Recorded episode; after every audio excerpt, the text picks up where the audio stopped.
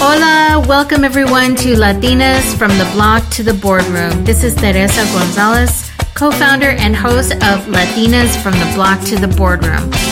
Woo! Six months have passed. Where the hell have I been?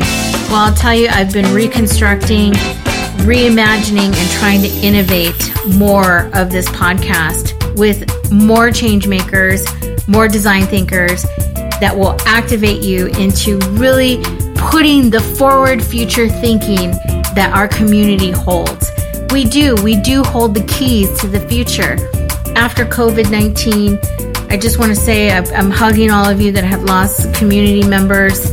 The essential workers that have provided food on our tables have been so important to us that don't get that voice. And here, that's what I'm bringing to this platform we will hold people accountable, we will create new technology, and we will design new policies and protections for people.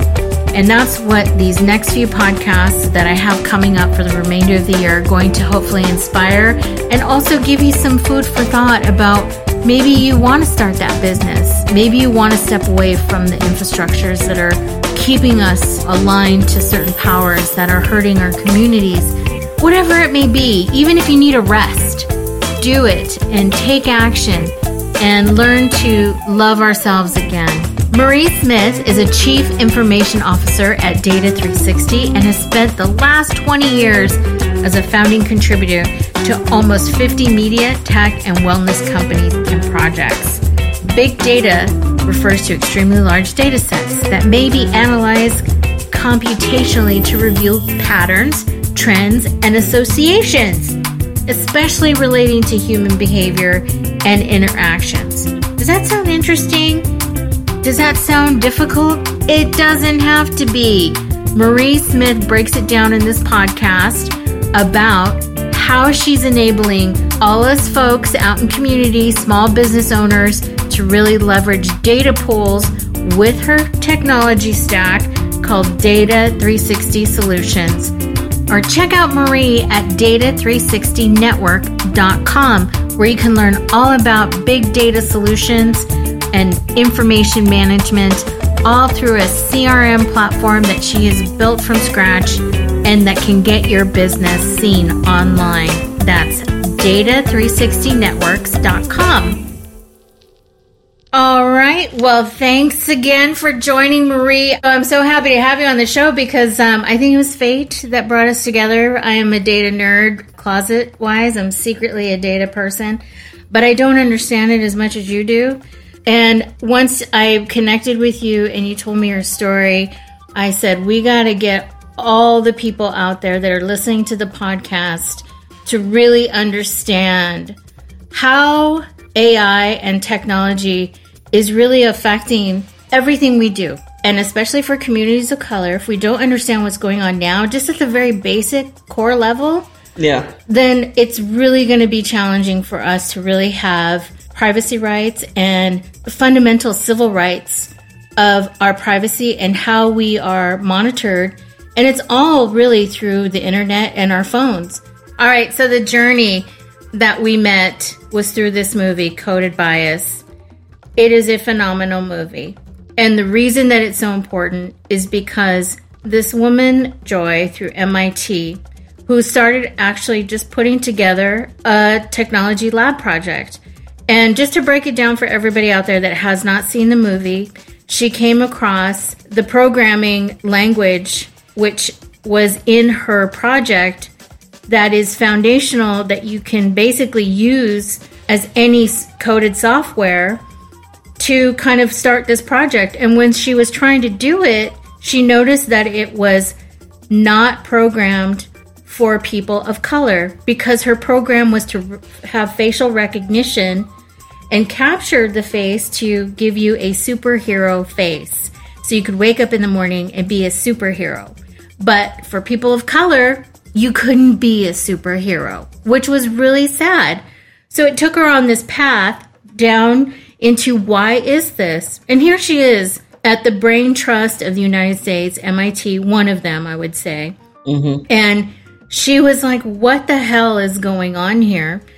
And she discovered that the foundational code had been programmed by non people of color, white people, of course. And she takes us back on this whole history of where programming code was first originated. And it, there is a big history there. And of course, we all know that people of color were not at Dartmouth in 1955, which was the starting of this computer programming. And then you look at today, the 1% of who's really owning all the platforms of data Mark Zuckerberg, Bill Gates, Jeff Bezos, you know, these are all people, it's a such a small amount and they hold so much of our personal data and they're working with governments now that we're just on alert. And so everyone's mind should really be privy to this because it's through your phones. And also they're trying to create what's known as smart cities, which, you know, there are cameras in certain neighborhoods where they want to start doing facial recognition. It's already started in London. It's been in London a really long time. Yeah. So just given the recent events of what's happened, especially, you know, 1 6, you know, of this year and how they're capturing people, I'm kind of on the fence because I say, well, this is where it's doing good because it's capturing all those crazy people that stormed the Capitol. And that was the biggest day of people of color in that citadel of democracy and here they're trying to capture people, but then, you know, there's all these other legacy issues. But it all had to do with technology because that's how they communicated. That's how they took pictures.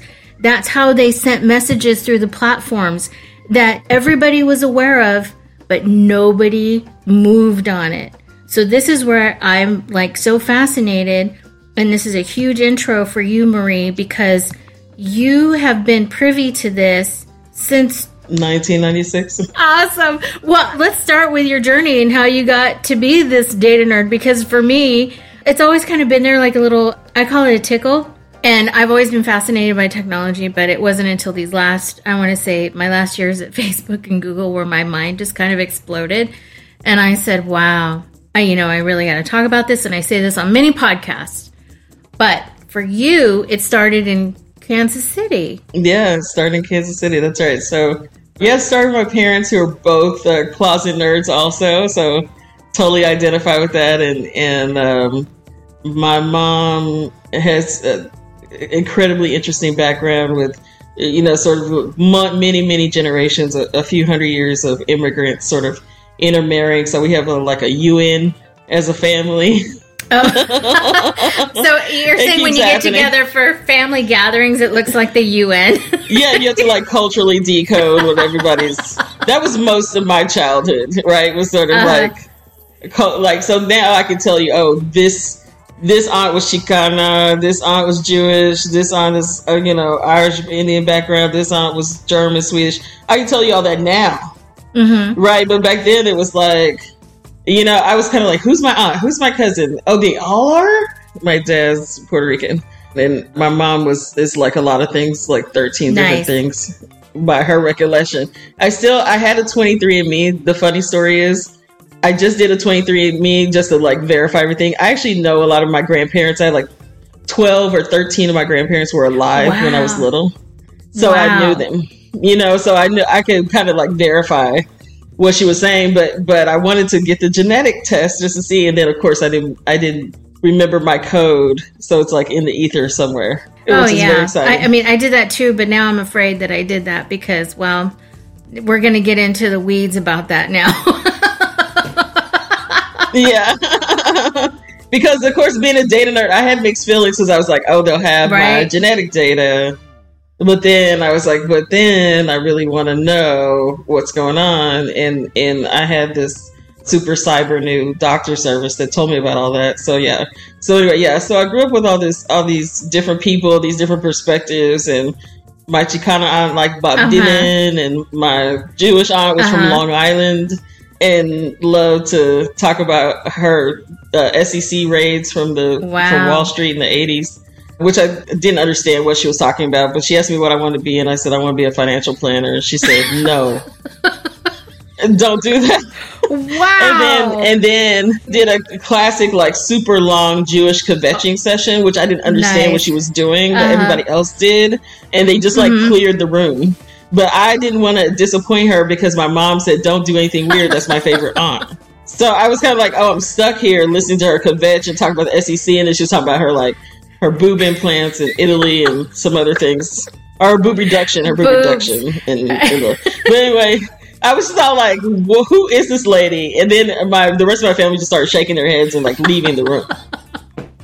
So I was just like, oh, I didn't understand what was going on, but it was a it was a fun childhood. And my dad was a classic like Latino dad, like spoiled Mhm. everybody, really loved everything, you know, just like full love and loved music and loved to dance. But it was also like a super engineering nerd. He loved planes and technology and the military and all this stuff. And he worked. He was a cop. He actually worked for the FBI and for the local department and wow. And this was all in Kansas City. which was yeah i wish you know he's he's passed rest in peace but i was thinking god how did you go through all that like knowing what i know now about everything but you know the crazy thing was timothy wind who beat rodney king was on his police force prior to moving to la Wow. so that was one time where he sort of discussed you know there's different police forces in the police force Wow. and I was all like, oh. And then he started talking about Gates and how he recruited people, Daryl Gates, and, and how he recruited racist cops to LA. And I was just all like, oh. So that's why he was like, you know, he was actually, he like actually broke down and cried one day and said, don't go to LA Wow. because and I'm you're not you're not in you. LA. I am in LA. no, I'm not. I wasn't in LA yet. But I was I was going to USC and I was like and I was like Dad I'm going to USC this is not like South Central LA Uh-huh. and then my grandmother cried and said you're going to be a waitress. And wind up one of those acting people and I'm like no I'm going to the best film school in the world I'm not going to be a waitress right, right. yeah but it was it was funny that all these different things you know they're different perspectives but they love technology and my dad was really encouraging me to be an engineer he bought us every kind of video game equipment from the 70s on Wow. every kind of everything and said, you know, I love, love, love technology. My mom actually loved technology and decided to be a programmer. And that's how I started becoming a programmer because my mom was a young mom Wow. and and whatever she did, I did. wow. So when my mom was when my mom was a programmer, I was a programmer. When my mom was a fitness instructor, she tried to bring me on her thing. I, I actually resisted that one pretty well, but she. I still am like I love athletics. I love sports, but Mhm. I'm not a gym person, and Right. it's, it takes a lot for me to do the gym. I have to be doing an activity, like being in an organization or something. It's just I don't know. My mind works funny that way. Right. Um, and, and so she studied the law. When she studied the law, uh, she became a paralegal for a while. I was doing, I studied the law, and I look, I worked for legal aid. Did she actually studied radiology. I studied physiology. nice.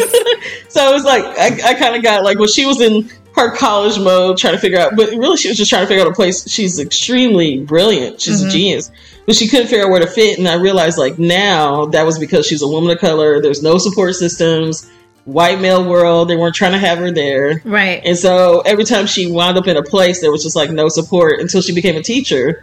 And of course, as a teacher, a female, she had support, right? Right. So she said she wanted being a paraprofessional for a long time, but she's the one who said, uh, you know, hey, learn this computer equipment stuff with me. It's really cool. And I was like, okay. And then when she quit being a programmer, my dad was like, well, I got to do something with this equipment. So here, kid, you know, take it and play with it or whatever. And Yeah. he liked playing video games with me and stuff. So there you we used to have go. little video game competition. So I had a lot of support. He was like, I can tell you're an engineer. I mean, he used to say that like his whole life, Wow. like almost to his last day. he was like, Wow. You're an engineer. You know? and I'm just all like, and I was like, No, I'm an artist. I'm a writer. I go to film school. But I didn't realize film school was engineering. right. At the heart of making a movie, making a TV show, there's so much science. People have no idea how much science is involved in making movies and television. It's so full of science. And then computers came around hmm for those things. And it's so full of computer stuff. So now it's like, there's so much technical things that go into the actual production. Yeah. It was like I was right at home and I didn't realize it. And I was still becoming an engineer, like more and more an engineer every day. Right. When well, I went to college and every job and mm-hmm. it was amazing. Well, you found the intersection of two things you love at that time, which was film and technology. And I remember us talking earlier that you said that you had a chance to go to Yale and Harvard because you were a valedictorian of your high school. You know, you did all these things, but your heart was in film school, USC, yeah. which is super hard to get into. It's harder, as you said, than Yale and Harvard. And how you mm-hmm. get in is almost like that, you know, woman, you got to pay people to get in. people you know that, do pay to get into USC. Yeah, it's a thing. But I just want to know was it because of Star Wars that you wanted to go to USC? no, it wasn't at all. Let me tell you. I'm I'm so excited about college. It was just like a way for me to like run around the hallway, like go to the vending machine, get Cheetos, come back, you know, all this stuff. But anyway, so I went to USC's orientation, and it was like the only one run by a black person. So I was kind of like, "Whoa, what's going on with this?" And then she's right, like, because well, you, you know, saw yourself. Here. You saw yourself. Yeah, yeah, I saw myself, and I was like, "Whoa!" So I just sort of like, "Okay, let me pay attention." And she was like, "Well, you know, USC has all these great things going on," and she's like, "USC doesn't normally come here to the Midwest and recruit people, but I'm here because I'm from here." And and I was just kind of like, "Oh, okay." And then she's like, "And I have a friend. His name is John." And she was talking about John Singleton, who made oh Boys in the God. Hood. Mm-hmm. And she was like, "He went to film school." And I was like, "Is that like sound engineering? Is that like the Monster Sound Show in Disneyland?" and that was really my only like reference point. and then she's like, "Yeah, people get paid to like make movies and TV and stuff." And uh-huh. then I got the application, and I felt like I was a writer, mm-hmm. but they wanted like five writing samples. Wow.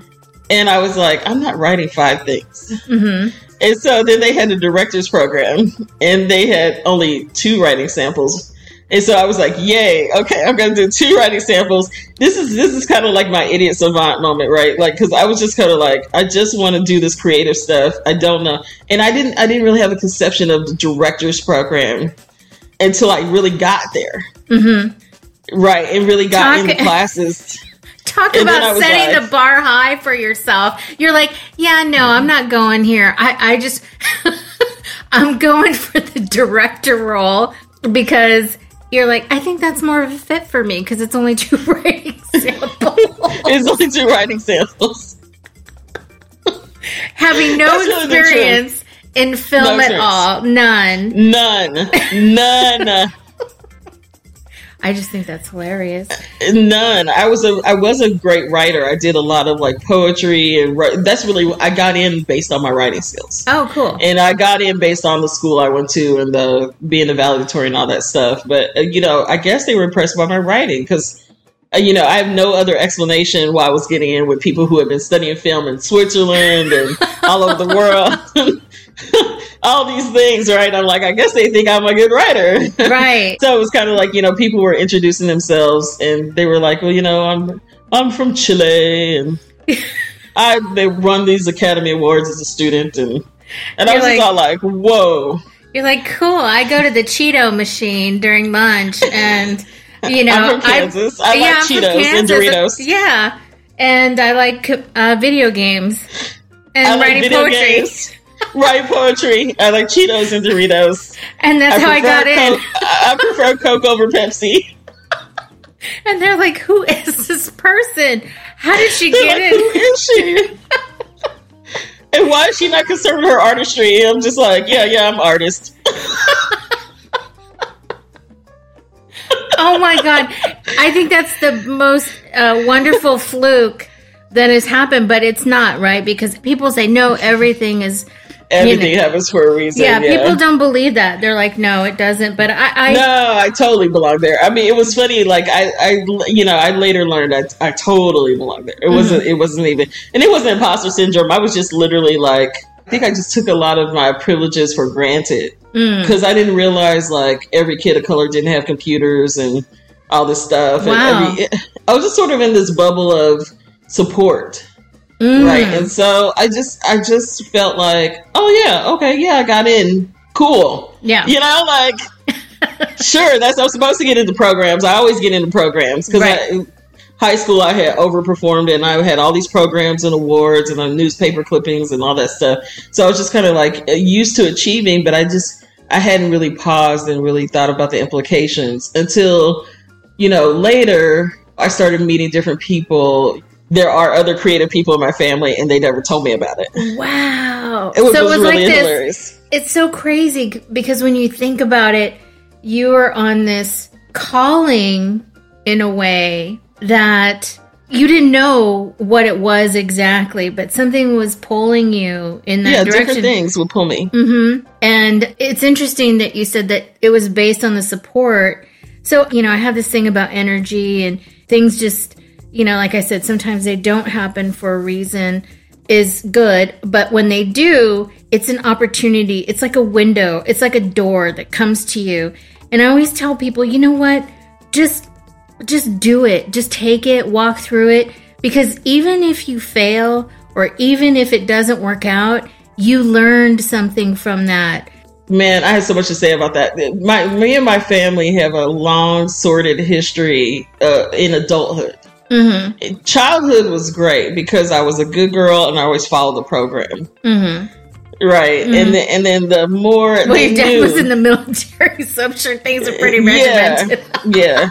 yeah. Well, he was yeah he was a cop, but yeah, it was it was uh it was he was he was very closed off to like exploring things because you know he saw so much bad, mm. so many bad things. So all he could see in the future is what could go wrong oh. and how I could get hurt mm. and how many different ways things could mm-hmm. happen.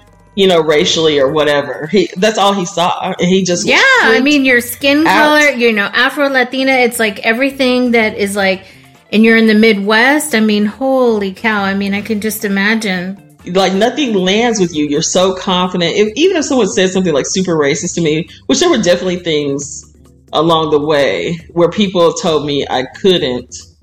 And I was like, well, my mom said I can, so yeah, F and you, that, F yeah, you. and you're not my mama, and you're not my daddy, so I can do this. So I can do whatever they said, you know. So I was just kind of like, I don't know who you are trying to tell me anything. Yeah, but I'll do whatever I feel like doing, and and you know, even in film school, they used to ask me who was my favorite director, and I was like, well, I'm my favorite director. because you're like if, no they're like do you know you know george lucas like this is foundational and john singleton yeah i was sitting and, i was sitting in the george lucas building when i said that. And they're like who and you're like me bitches? What else? i'm like me. I'm like if i'm not on my own team. Who's on my team? I have to be on my own team. And they're just all like who is this kid? What the hell is going on? I think i'm all like 19 Ooh. Right. I was just like, I'm on my own team. And I do what I want and I'm on my own team. That's and awesome. Oh, I love yeah. that so much. I do. It's like you're no hold bar. It's like, and it's funny because it's like it's George Lucas founded. Like not registering. I'm not registering any of this stuff. This stuff is not hitting me at all. It was just like it was like really interesting. And Stanley Kubrick too. They all went there at the same time. And you're like, yeah, and whatever. Welcome, I mean, everybody, yeah, all kind of people. My teachers all did like the most famous things ever. The most famous. I used to call up. I, I, I used to have the most embarrassing interviews when I first started there because I didn't know what to say to people, and and so I I called up this guy named Lawrence Bender, and Lawrence was a professor at USC, and he had made The Graduate, you know, with Dustin. Oh Hoffman. yeah, and he had made The Running Scared with Billy Crystal and and Gregory Hines mm-hmm. and you know a bunch of famous movies. Mm-hmm. And I wanted to understand his world because I liked his movies. Mm. And I called him and I was like, "Hey, I have uh, some questions." And he's just like, "What do you want, kid?" right? And I'm just all like, uh, and then I just lost it. Right? I was just like, uh, uh, uh. Right, and this is like a long succession of interviews that I had blown Mm-hmm. Right, where I was just like, I didn't know how to. How do I connect to this guy? Like, we don't, we don't even speak the same language. And and then when I met different people that I admired, mm. you know, sometimes we had the same language. Sometimes they were just like you have no idea, kid, about how crazy it is out there. right? And I was just all like, okay, I don't get that. But yeah.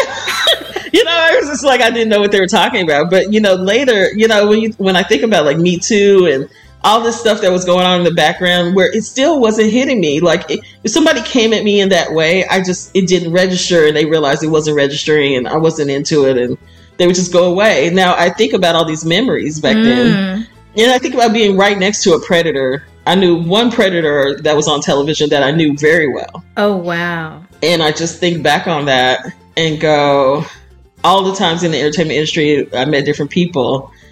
I was like, wow none of the stuff ever really hit me. Okay, we're going to take a quick break here and we'll be right back. This podcast is sponsored by Latinas B2B Dot marketing. Check out Latinas B2B Dot marketing. What does it mean for your business to show up online? Is it more than social media? Is it more than a website? Do you have email? Trust me, people are looking at their emails every day. That's how we communicate with each other in business. So, if you're just starting a business or you want to know how to leverage your business into growing your customer base and creating an experience around your products and services, come visit us at Latinas b2b.marketing. Let's get you started. Let's have a talk because the saying goes you give a person a fish, they eat for one day, but if you teach them how to fish, they eat forever. Gracias. And that's what it's really about. And that's what, you know, I always like to get out of folks in this. So, talking about that experience, right? And here we go into your design concepts, into these startups, right? You're bringing that forward, mm-hmm. your experience. And then you're talking about the data practice that you finally got to, right? So, yeah. So it made a couple leaps from AOL. So once that kind of wound down, that really got killed by September 11th. Mm. The whole pivot of the business. September 11th was such a huge thing. Our bankers um, some of our bankers were actually in the tower that got the main part that got destroyed. Mm-hmm. That I think was like the 14th floor or whatever it was. Yeah. At the top, and uh, you know that just rattled everybody. Well, yeah, those towers were the biggest financial institutions on the East Coast that were funding everything that was about. Oh, that happened. Yeah. Yeah, I remember. Yeah. I was at my first tech company at that time, and it was a financial software company it was a woman owned business and she grew that yeah. business. And I just remember coming into work that day early because it was all East Coast time that we were on. And they said the tower has been hit. And we lost, I think, when it was all said and done, there were like 20 clients in that building that were gone. And that was like really hard for a lot of people. Yeah. Yeah, I it mean, was hard. It was super like anybody related to that was it was like everything was super hard. It was just it was just like things became so abysmal mm-hmm. after that. You know, it was like the equivalent, not the equivalent of coronavirus, but I mean, it was it had a similar impact. It was on fucking TV. Yeah, it was. It was. There was no. Everything, everything has shut down so crazy because of that. It kind of this that same shutdown thing. You know, how do you deal with all that? And I remember um, I was actually out of the startup by then, but it was still going. And I was like excited because I was like, okay, I can eventually I'm going to be able to get my stock cash outs and okay, I got my savings plan. No. Mm-hmm. Um, and I was working for Vivendi Universal, which is now Comcast Universal uh, making video games, making these weird video games, including Law and Order Interactive um, wow. um, at the time, and learning more about the games are called real life games, and so they're based on data.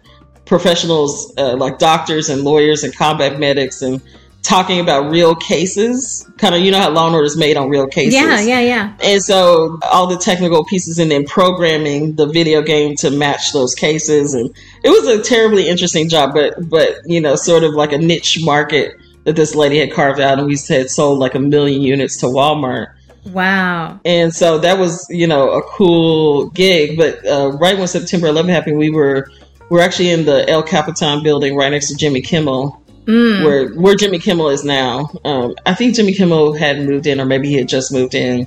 and I was going down Hollywood and it was like empty. Wow. It was like that weird movie with Tom Cruise, you know, Vanilla Sky, and the whole thing was like empty. wow. It was like normally, and I was uh, like, you could literally just walk in the middle of Hollywood Boulevard and like there were no cars, there was no anything. And I was kind of like, and my my boss was like, "Go home." hmm Number one, they think they think the planes might still be out there. Number two, we don't know whether they're going to hit Hollywood or not. Wow. And we think they may be trying to hit Hollywood. There's a threat, you know, a terror threat on Hollywood, and I was just all like, "Oh my god!" And I'm sitting right there, like in the heart of Hollywood. The El Mhm. Capitan building is the center.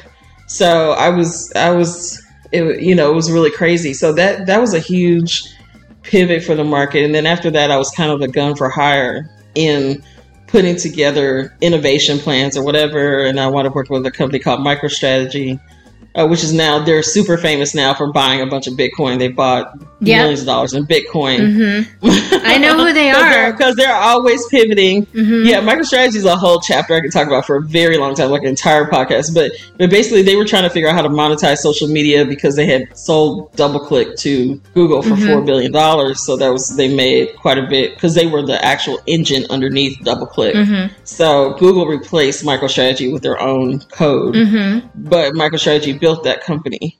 And so, anyway, you know, I sort of learned about this through a bunch of different nerd friends that all work at research labs. And so I was like, okay, well, let's see, you know, what can happen next. Right. And then I pitched a company called Rakuten Mm. You- about you social media. Rakuten.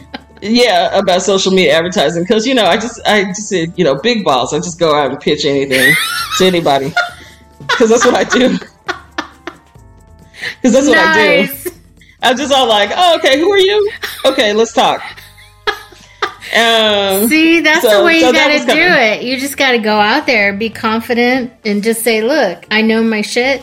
This is what can happen, and this is what I've done." I mean, I'm sure they knew. You, I like how you said the gun for hire. Nice. yeah, it's just because people were like, okay, you can do these things, and so I was just experimenting with these platforms, and you know, there was also a stint where I was like starting broadcast, internet broadcast TV Mm-hmm. with the people who invented Flash, Mm. and then our rival came up, this weird company called YouTube, and yeah, just a small little weird company, just called we were YouTube. we were effing toast. I mean, that's the story I don't even tell very often, but I mean, we were toast, and the and the people that started were brilliant. But the problem is, you know, everybody went after this video market. Mm. After you know, that was that was the beginning, right, of all this market, including the technology we're talking on today, right? So then Yep. everybody's in the video business, and the compression got good, and a lot of the code got good, and Google was responsible for a lot of that code and Google just became this monster that was super amazing. So it was kind of like, no. Mhm. And then I met, I was actually asked to help architect some deals between California and the European Union software deals. Uh, because I had invented a communications protocol, which we're that's what we use today at Data 360. Mm. And so at the time, the following pivots were kind of like, okay, how can I prove that these communication protocols work, right? So that's why I had come to pitch Rakuten. And then we were working with these two little weird startups, Twitter and Facebook, trying to prove that profiles and algorithms matter Oh God. to, to corporations, right? To, to prove to the corporations, hey, this works. And it does work, and here's how it works. And and so I still I saved all the templates I made, like they're still sitting in my one of my accounts. So I was like, hey, here's here's how social media advertising works, and and to this day they implemented almost everything. oh my God. And I what, mean, Facebook what Facebook almost implemented almost everything, and yeah, what year was that? What year was that was 2008. so 2008? Yeah, You so just I- wrote these little procedures and programs and pitches and you know the, all these things to help grow that company back in 2008. And mind you, Twitter and Facebook both Twitter together. and Facebook, and mind you, that was in the downturn of the worst economy. So we're talking about two areas of the economy that nosedived. We're talking about 9 11, where you saw an opportunity, and then we're talking about 2008, where, you know, that was a housing bust, the financial services meltdown, and here come these companies, right? There was an Yeah. uh, there's this opportunity, and I, I do well in down markets for sure. hey, I think that That's real strange. it's the best time. It's Yeah. it's a reality, right? So that's what you do, and that's how you started to make that money. Shmoney, shmoney, as Cardi B says, a shmoney. Let's get that shmoney.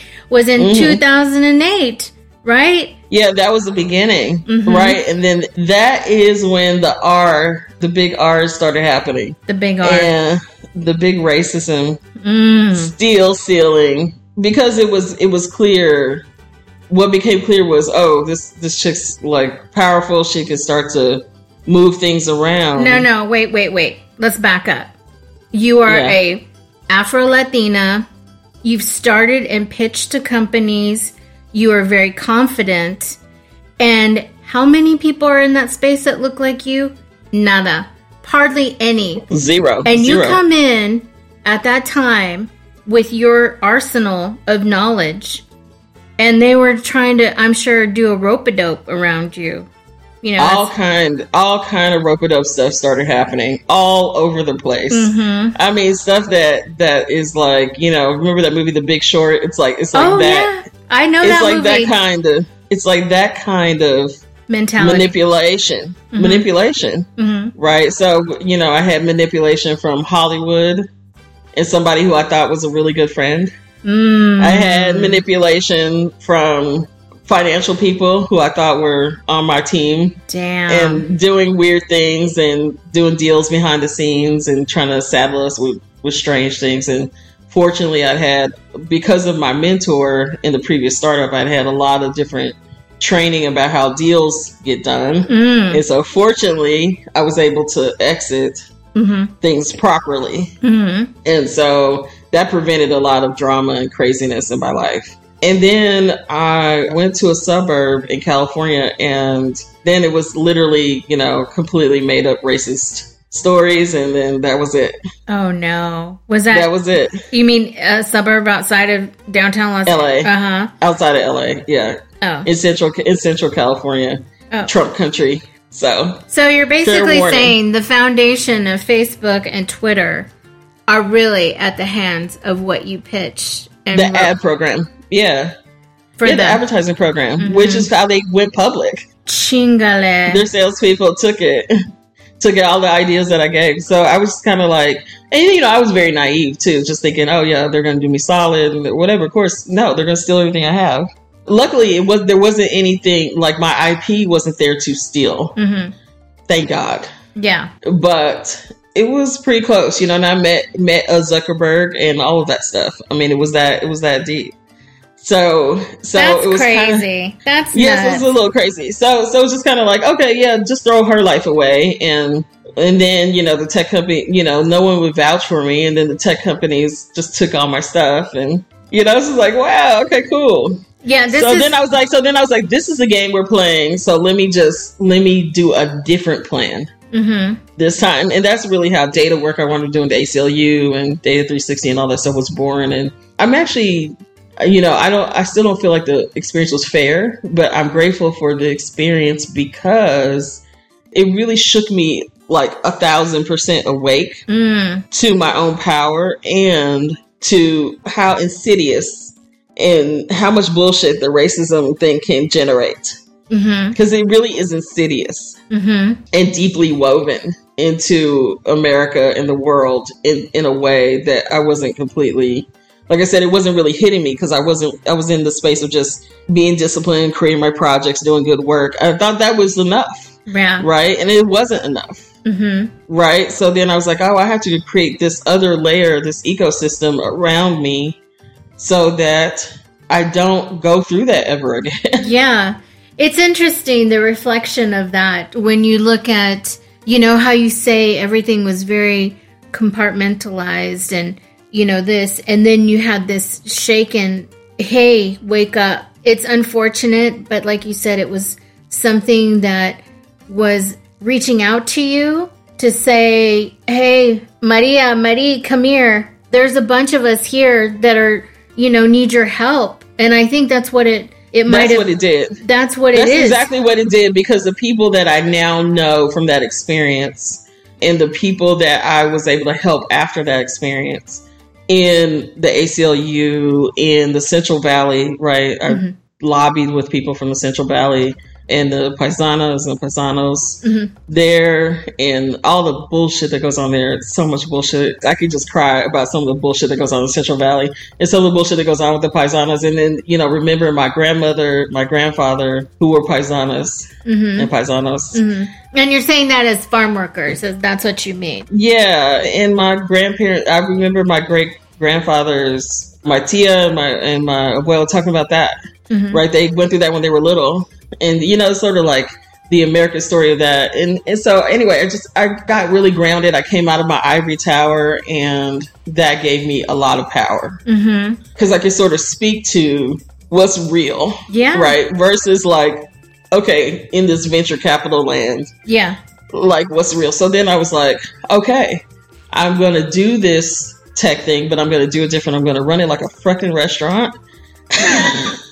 I'm, I'm not going to do venture capital. Oh, okay. And the last piece was I was actually on my way to work for SAP mm-hmm. because I, I'm on the spectrum. I have ASD and they had an autism program. Mm-hmm. Um, I'm considered highly functional autistic. So mm-hmm. I have different sensory issues and all that sort of stuff. So anyway, they were, um, and it, it affects the environment, how I have to work. And so I was thinking, I'm going to get on a plane. I'm going to make friends with SAP people, and I'm going to poach those people to come work for me. As I get to know people, that was my plan. And so I was really excited because I was like, great, I'm going to poach people, and then I'm going to become, uh, you know, yeah. build bigger, better, faster, stronger, right? Yeah. And and then my co-founder comes along and he's like, "Hey, I'm up to big things. I'm working with Transamerica. I'm to start this insurance company." And it was like, you know, black and Filipino people, and I was like, "Oh, good lord!" I was sort of rolling my eyes, and and then when I'm like, "He's really cute," so of course he becomes my husband eventually, my second oh, husband. nice and then he's explained to me his insurance company, and they're writing things down on like Rolodex cards with pins. and I'm like, where's your CRM system? Like, what are you doing? Like, why are you writing things down on pins mm-hmm. with pens and paper? And I'm like, black and Filipino people, what are you doing? why don't you, why don't you just use technology, right? So then I'm telling him, give me your phone and let me show you some things, right? And one of the first things I showed him was Slack. Oh. And then wow, this started, is recently. He was just using paper. like, what are you doing? 2015. 2015. Oh, girl. Uh huh. So then. so then I'm going okay, and then all the people around me, I'm realizing, oh god, they're they're completely technolo- technologically illiterate, and and the ACLU was like, we're totally technologically illiterate. Can you come help us, right? And they they buy me a plane ticket, I mean a train ticket down to San Diego from LA, and they set me up in a condo. I mean, like a premium, you know, five star. The ACLU. Amazing. The ACLU. Uh-huh, they did this. Uh-huh. Yeah. Yeah, that was my payment. Was a premium condo oh. for the weekend. To help them get situated. Yeah, can you tell us how to? They said we got data from 144 counties in California. California has corruptedly spent this money. It's a secret project and we're going to debut it to the New York Times and the LA Times and all of that. Wow. Can you can you help us figure out how the hell to do this? So I helped them learn how to model the corruption, wow. how to show the corruption existed, mm-hmm. and bought, and then gave them some software tools to play with mm-hmm. and all that. And we worked it out over a couple days in San Diego, mm-hmm. and and this was before they had a data department. They have one now, nice. and that was the first data project they ever did. Wow! In 2015, yeah. And so it wound up in uh, in in the New York Times, the LA Times, all that sort of stuff. And so it's still on our website to this day. But it was amazing to see kind of the results. And then I was like, oh, this is a big old market. Mm-hmm. This is a nobody's helping these. You know, even when I was lobbying in Sacramento, nobody had the data for anything. Nobody mm-hmm. knew how to get the data. It's still a constant problem. Mm-hmm. And so I was like, oh, there's no data infrastructure. You mean there's all these software companies and there's no data infrastructure? What the heck? And you're like, bing, big like, light bulb, big like, light bulb. So, I'm like, this is so much bigger than Facebook and Twitter and all that stuff. And then I'm like, thank you God, you know, mm-hmm. like this is this was supposed to happen. Justice. Yeah, the justice is about awareness, and awareness is about being able to see the data because that's the truth, Mhm. right? If you don't have data, you only have stories, and one person can tell a story that's a complete lie, and one person can tell a story that's completely the truth without the data there. Mhm. And that's what you see in society today, right? The biggest factions that are fighting, they don't read, Mhm. they don't have the education, they don't have the data, they don't have the facts, they don't respect facts, and that's why they're lost in the wilderness in illusion. Mhm. And so I was like, oh my God. And I found out it's like 80% of businesses that are lost in this illusion. Mhm. And what's happening is that's being financed away, Mhm. right? Just like it is now, right? With coronavirus, all this stuff, it's all being financed away. But we can't, as a planet, afford this ignorance anymore Right. on a lot of levels, right? And we can't afford this ignorance on an ecological level. We can't on an environmental level, on a social justice level, on an economic justice level, Mhm. on a debt level. We can't afford this ignorance anymore, Right. right? And I'm really grateful for the powers that be that said, "Hey, let's create a place for information called the internet, Mhm. and let's do that, and that will help rectify the problem." Um, and I believe that's true. I believe that it, we will rectify these problems, probably with some pain and suffering, but we will rectify some of these problems. And so, yeah, Day of Data 360 was born out of that, out of that knowledge. And, you know, eventually we got validated by Google. They said, hey, what you're talking about is everything. And we can't do that because our infrastructure is built for something totally different. Well, And- I don't know. I mean, I want to say they could be playing possum there because they have a lot of things going on in there. They have different factions. Mhm. What I can tell you about after working with Google for almost six years is there are definitely different factions. Mhm. as there are in every company. Mhm. I think they're interesting because I think they're the most, out of all of our partners, they're the most decentralized company. Mm. Meaning there's a lot of chiefs Yeah. happening. I think that's why you see a lot of different results from there. And similar with Amazon, Amazon has a lot of different chiefs. And so I, you know, I know they both, with both of those companies, Amazon is not a partner, but Google is. Um, they are working to clean up a lot of things and, and the same with Microsoft too. They're trying to transition. Microsoft is the one that's actually very vocally and proactively transitioning and has transitioned to a lot of equity. It took them about five years, six years of solid work. Mm. Google and Amazon have not gone on those journeys yet. And it's coming out more and more about what Yeah, you know what yeah. they're doing. It, it's really hard to be a part of. I mean, we're all threaded into that ecosystem, and you know, when you talk about big data, I mean, they are they're the mass data mine that everybody Yeah. is trying to b- plug into, and only a few at the top are in that integrated. I want to say black box because it, it- just like Apple, they all have that secret kind of. I want to say like a black box, and maybe I'm going a little conspiracy theory here, but I don't want to go that Yeah, route. But part of it is they're tied to these, you know, colonial infrastructures. Yes. And so all of us are sort of tied to this infrastructure still. And so that has a lot to do with the limitations of what can be done. yeah, And so um a part of it I sometimes I think, well, just people have to die off and then it's like who has time for that? um, I really think that.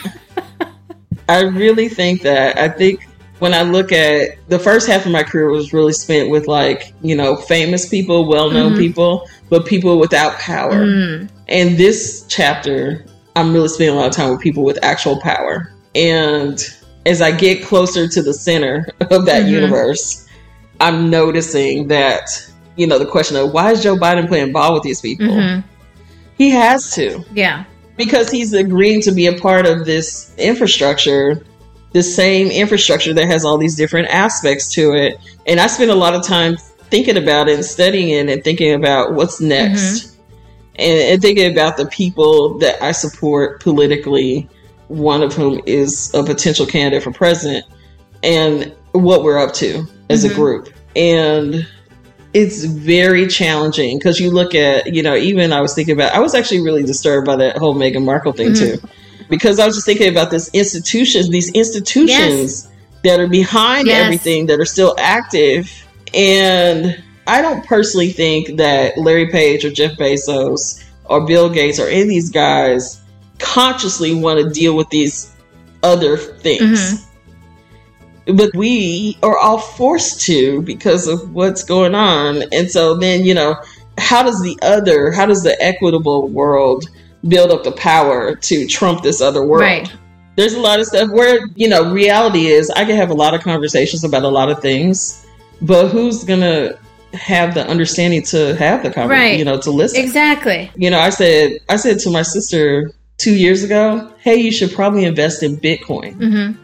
And she was sort of like silent. Right. And I didn't even take my own advice. I was like, I should invest in Bitcoin. I should invest in it. And then I waited till the last minute. I still made like one, one part, I still made like 600% on my investment. But, but I was like, wow, you know, just that little conversation. Mm-hmm. So, you know, certain things, right, where I'm just like, I can't have conversations with anybody about any of this stuff. So it's hard because it's, it's like back in the day, right? If you said, you know, I know about these things from the spirit world, you know, there really were people that studied the spirit world and they had these information, right? And then they call you a bruja, yeah. right? And it's like, it's like, what am I going to do? Yeah, but like you said, the data and the facts are there, and data, you can tell a story, but if you don't have the data to prove, you know, what's going on. My husband has another theory. He's like, you can manipulate data to make the story that you want as well, depending on how That's you true. look at it. That's true. He's a math nerd. He's a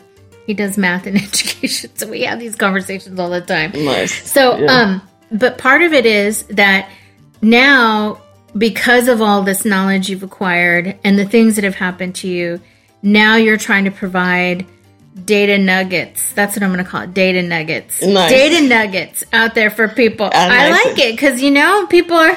I need to I need to plug that into my robot and see what kind of copy it spits out to me. What is it? The data nuggets. Do, do people use that? Well, you you heard it first here. Data nuggets. So data nuggets, it's it's something that are digestible for people to understand, and you have that on your website. Yeah. And I want to talk a little bit about Data 360 a little bit here in the closing because that's your business and that's where you are now, and it is yeah. all pointed towards educating folks to become more software technology platform literate. You know how algorithms and technology are affecting us and, you know, we've talked about this before, uh, and I do on my other podcasts about books you can read, you know, to get more insight. One of them, The Weapons of Math Destruction, Destruction is a good one. Yeah. The other one is Dr. Safiya Noble, who writes The Algorithms of Oppression, which is another mm-hmm. great, that book, my head exploded when I read that book. And that's what actually gave me the cajones to launch this podcast was because I said, wow. I want to change the narrative, not just marketing, but in this new marketing realm with technology.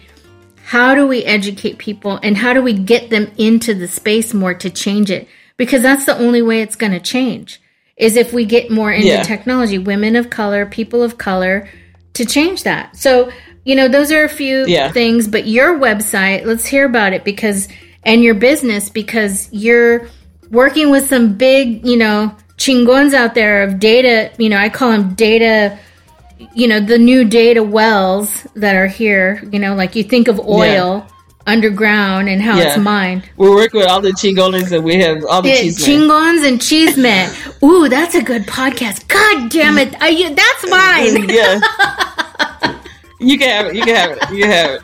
So Data 360, we have a new website up actually. Oh which is uh, data360network.com. Mm-hmm. And we are now finishing up the version one of our first marketplace where you can buy different services and become data savvy in your business, whether it's a website. People don't know um, just the basics of advertising mm-hmm. your business. You need to be listed on 71 different websites. You mean platforms or web websites? Yeah, directories and that's it. Now there are 71 sites that proliferate your data. the data about your business, right? And Google's one of them, right? So you can do, we also have a service for Grow Google, Grow Your Business. And we have more extensive services. So, for example, uh, there's lots of weird trap doors that platforms that nobody tells you about, right? So there's things like, you know, you need email hygiene. You need to check and make sure your email address is on your databases, your MailChimp, your CRM are, are right. Um, you need legal compliance. Yes. You need disclosures about data collection because of CP, because of G- uh, the K- Yeah. GDPR and C- CRPA People are like, what and, the and the FTC. these acronyms? and the FTC, right? So when you do, uh, the, you know, Federal Trade Commission, the Federal Trade Commission, so you have to do all these things. So when when you, we actually have a, a program called Growth Lab where basically, you know, you get all the fundamentals of okay, you need to disclose what your product's about, you need to, or your service, you need to disclose what they're signing up for, you need to have your legal compliance, you know, your data collection practices in order, and you need to have your site listed and proliferated properly on all the websites. People, nobody tells them this stuff. So, like, if you go to GoDaddy, GoDaddy no, doesn't tell none you of them any of this do. stuff None of them. And so, and Facebook doesn't tell you any of this stuff. So so that's what we found out. Like, wow, just that piece. We didn't originally have that as a part of our menu of services, and then we noticed that all the small business customers they had no guidance from anyone. And so now we just became partners with Nasdaq Entrepreneur Center, and so we're so excited to put together, you know, packages for people to understand like this is what you need to. So we're doing that with um, over 5,000 black businesses. We're very excited about that. We're doing that with NASDAQ Entrepreneurial Center and different groups to say, hey, with the city of LA, to say, hey, you know, this is the these are the basics of what Yeah. you need to be online properly. It doesn't just need to be a pretty site. It needs to be a site that communicates to algorithms and machines and all that stuff. Um, because that's the basis of how you'll get business every day. And then there's the platforms you need to list on, and then there's how to leverage those. And then there's the people that you talk to every day, and how do you get insights on how to talk to them? We're, we're talking to a company that's over 100 years old. They were built in 1850s, oh my God. and they've never had a customer database. They're a luxury brand.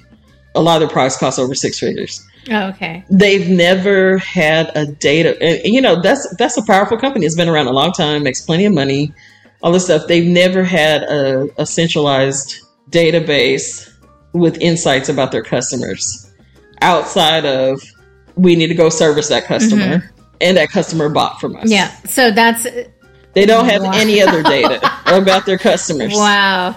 they don't have any links to their social media. They don't know how to monetize their social media. They don't know how to get somebody from social media over to their store. They don't know who those mm-hmm. people are.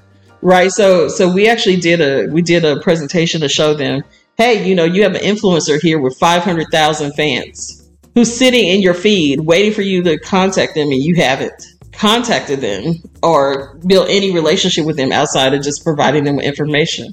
We had a similar conversation with IKEA. We've had similar conversations with lots of companies. So we have a lot of companies in our roster that we've been talking to, prototyping, collaborating with, including the city and county of LA, because there aren't any mechanisms for helping people manage the information about their lives. They're just used to getting it from the media or getting it from a platform or getting it from a brand in a one directional Yes. way. But the, the a lot of the brands are also dying because they don't have any feedback mechanisms. Now the best companies do have those feedback mechanisms and they're doing very Right. well. But it's a very small percentage of companies that know how to do that well. And then there's a there's a shortage of tech talent because there's not enough people to know how to do those things. So so our business really compensates for that. So you know we can serve as a you know all the way up to being a virtual CTO mm-hmm. for you. We can do data flows, help you with legal compliance, help you with your websites, help you with your apps, help future proof your business. So that's one of the things we're going to talk about with NASDAQ and coming workshops are about future proofing. How do you future proof your business? Um, because people are aware of that now because of coronavirus. And then, you know, helping train workers. We actually have training programs and training services for small businesses and for for individuals. And so, you know, we, I work with elementary school and middle school students all the way up to community college, university, all of that. So we have a lot of those and appear on podcasts like this. And there's lots of those things. So we have a fully developed ecosystem now. And so we're very excited about that and making sure everything is uh, super clear. And so now, you know, we're just growing and open to working with anyone. You can you can email support at data360.solutions if you need any help or you're looking for a quote or anything. I always tell people if you even if you find my email address, you will be buried in a email nine thousand emails. Quite literally. So so it's better. Support is better. Trust me, it's really mm-hmm, better. Mm-hmm. You know, I just have to prioritize projects and and you know do things that are important, like talking to Black and Brown audiences. I'm always down for. That's all the utmost importance of you know getting people activated yes. and understanding activated and understanding how to steer our society in the right, right direction. Right. And I, I fully support that. And that's what I really want to talk to you. And we'll talk offline about this. But thank okay. you, Marie, for joining me today. That was, again, data nuggets that are just going to be in your ears forever that people can listen to. Your business, Data 360 Solutions but there's a new data website, data360network.com. Mm-hmm. And then if you want to get into all the details, it does link back to data360.solutions. Great. And then you can contact us at support at data360.solutions. Awesome. And this is for small businesses and large businesses that really want to know how they are doing in the ecosphere of technology. It's like the World Wide Web is no joke, and how you get listed and found is bigger than all of us. And so we're all here to help you. Marie, thank you so much for being my guest. I do hope we can have you again. I know there's tons of stories here that we could dig into as offshoots, but this was a really good one. And I know it's a lot for people to understand, but it blew my mind about all this. And I hope we are blowing other people's minds to be activated, like you said, and taking steps into knowing that they have more power than they know in the palm of their hand and the laptops and everything that they use. They just have to plug in in a good way. so yeah, plug in in a good way and, and share your vision for this world because we all we need more visionaries and in different kinds of vision to help each other thrive. And so yeah, please join us. Yep. Thank you, Marie, for being my guest here at Latinas from the block to the boardroom. Really appreciate all that information. And if you want to find out more, again, go to data360network.com to find out how you can leverage big data to your small business. And with that, mi gente, I really appreciate you subscribing, signing up for our newsletter at latinasb2b.com. And again, please send me any inquiries about how I can assist you in your business. Or if you'd like to provide feedback, go to latinasb2b.com. Follow me on Twitter, latinasb2b, and also Instagram at latinasb2b. Gracias.